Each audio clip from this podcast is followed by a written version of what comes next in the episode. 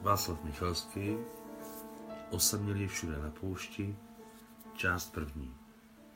S údivem a rozčarováním jsme zjistili, že poražení Rusové si očividně neuvědomují fakt, že jako vojenská síla téměř přestali existovat.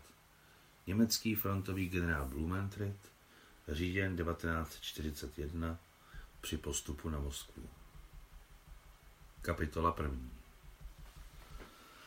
Ve čtvrtek 3. listopadu 1941 si malí Karen a Nadia, sirota a smíšek, řekli své ano na jednom z matričních úřadů v Moskvě, který byl v tu chvíli v provozu.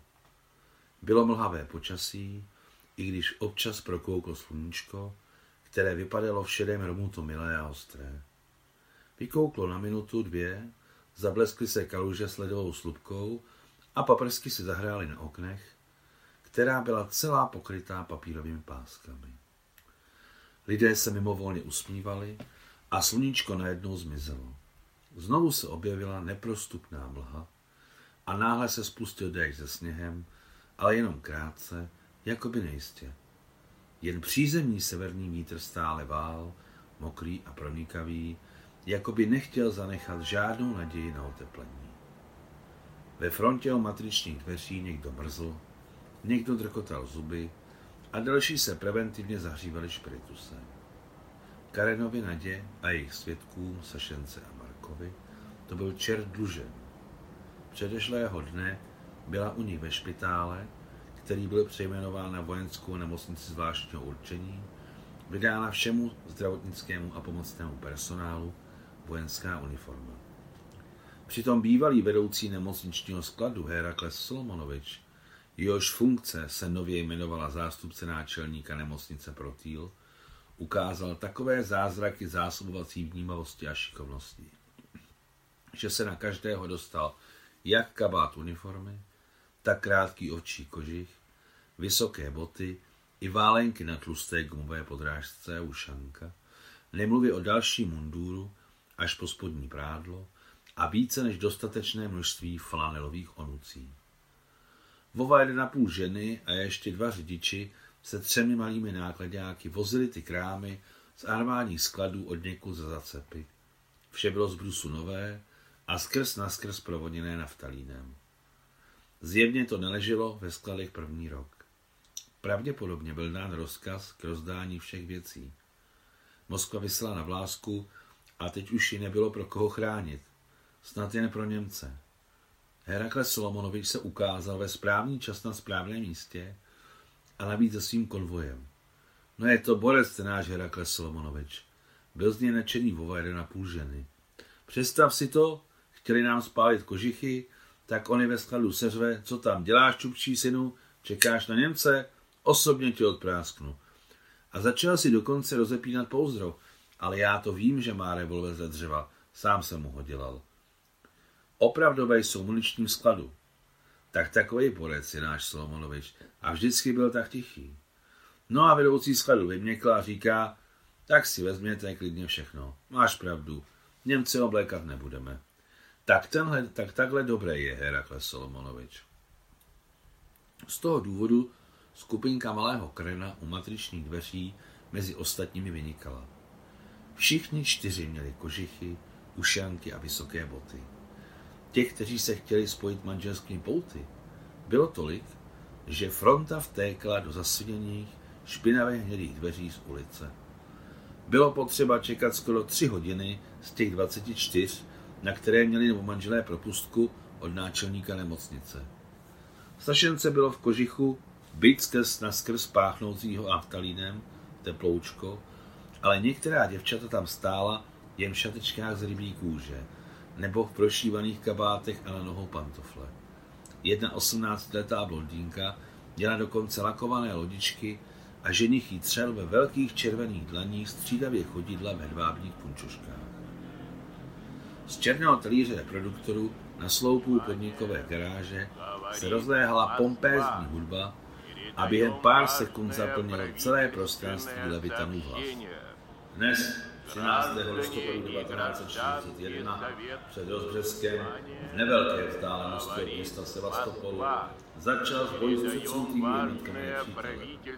V služebném boji nepočetná vojska Sevastopolské obraného rajonu, složená ze samostatné přímořské armády generála Petrova a části sevastopolské posádky lodí a letadel Černomorské flotily pod vedením admirála Okťábrského odrazila všechny pokusy nepřítele z mocnice Sevastopolu. Nepřítel přerušil útok a stáhl se na výchozí pozice. Všichni se pousmáli, několik lidí na přeskáčku křiklo hurá a najednou spoza mraků problesklo sluníčko, i když je na minutku, ale problesklo. Kvitovali to jako dobré znamení jejich budoucího manželského svazku. Fronta se pohybovala veseleji. Ve velké místnosti, která byla zarovnána kartonovými krabicemi, se dávno netopilo. Takže zamrznul Ingoust ve starém klamáři s hlavami lvů, jenž se na matriku zřejmě doputoval z nějakého předrevolučního panského stolu nebo bohaté instituce. Podepisovali se inkoustovou tuškou, aby se podpis povedl. Každý ženich a každá nevěsta ostrou tušku naslinili a pak se podepisovali. Díky tomu zůstávaly na špičkách jejich jazyků modré stopy. Někomu se povedlo nabarvit si na modro irty. Všichni se tomu smáli a s velkým nadšením si navzájem ukazovali jazyk a chechtali se tak, že byli k nezastavení.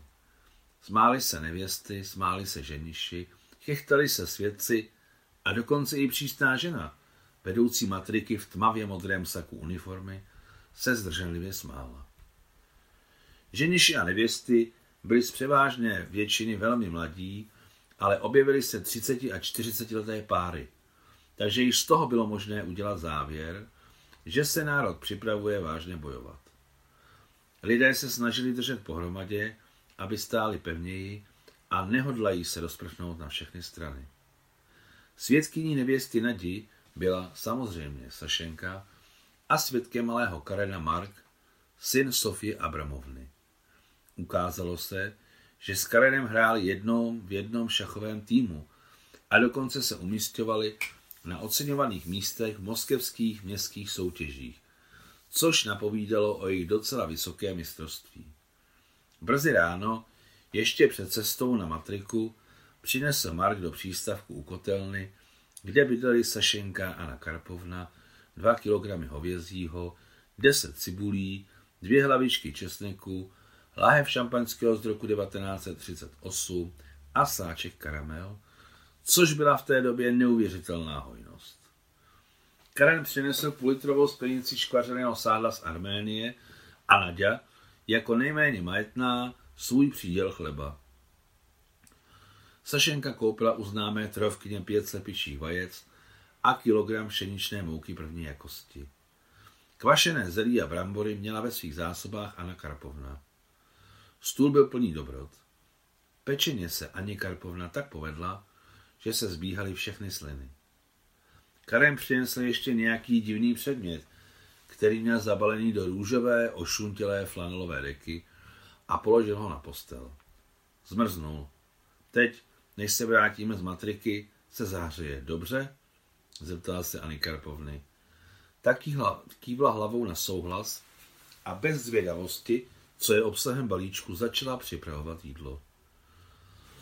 Mládež se v loučku vyvalila ze dveří přístavku a šla rychlým krokem na matriku, přesvědčená, že je to tam na 10-15 minut a budou jediní svého druhu.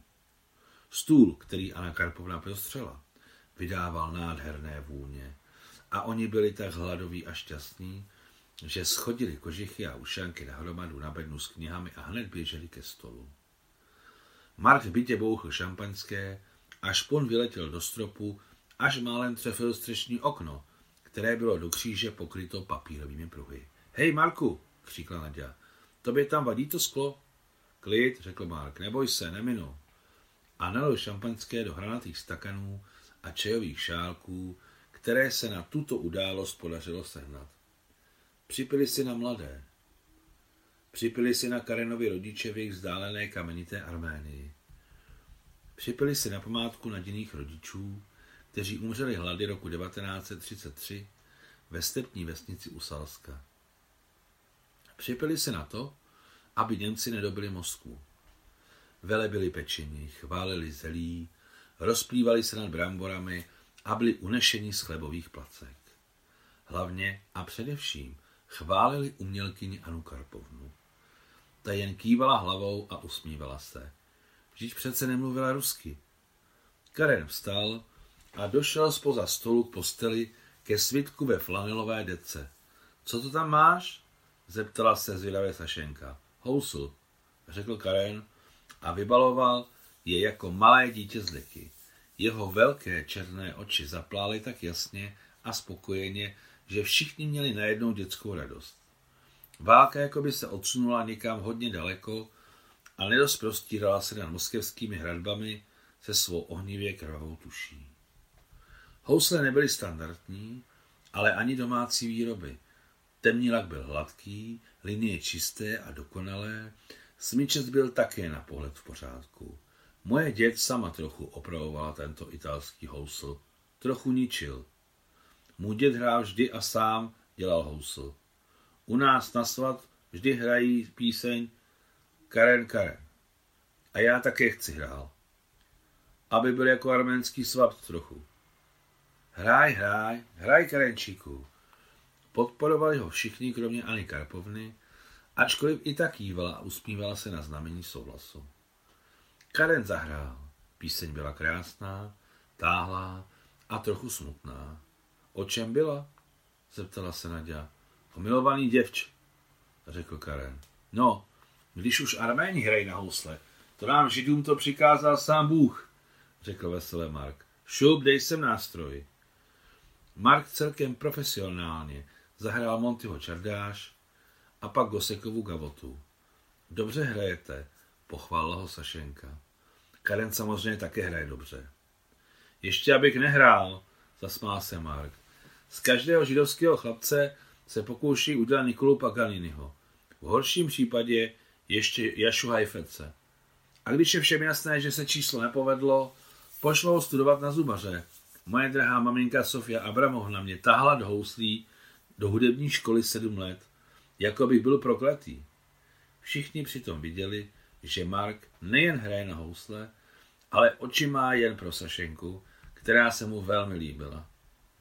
Ona to také viděla a cítila, avšak neměla radost ze své moci nad dospělým, krásným a velmi chytrým mužem. Bylo jí docela trapně, jak před mámou, tak před Karenem s Naďou. Počej s chlebovými plackami najednou navrhla. Měli bychom ušít do nemocnice a vy, Naděnko, si udělejte pohodlí, buďte tu jako doma. Máma ti daruje prachový polštář a já dvě plátěná prostěradla. Nejsou nová, ale velmi silná. A já daruji šachy, nezapomenu připomenout Mark, a vyndal z kapsy krabičku se svými posvátnými miniaturními šachy, které mu kdysi daroval dět Lejbo a které do poslední sekundy neměl v úmyslu Karenovi darovat.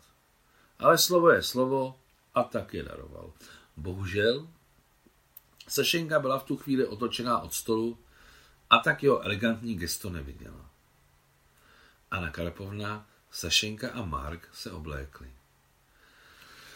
Ten přitom, že nám obřadně pomáhal. Rozloučili se s novomanželi a vyšli do temné černé noci.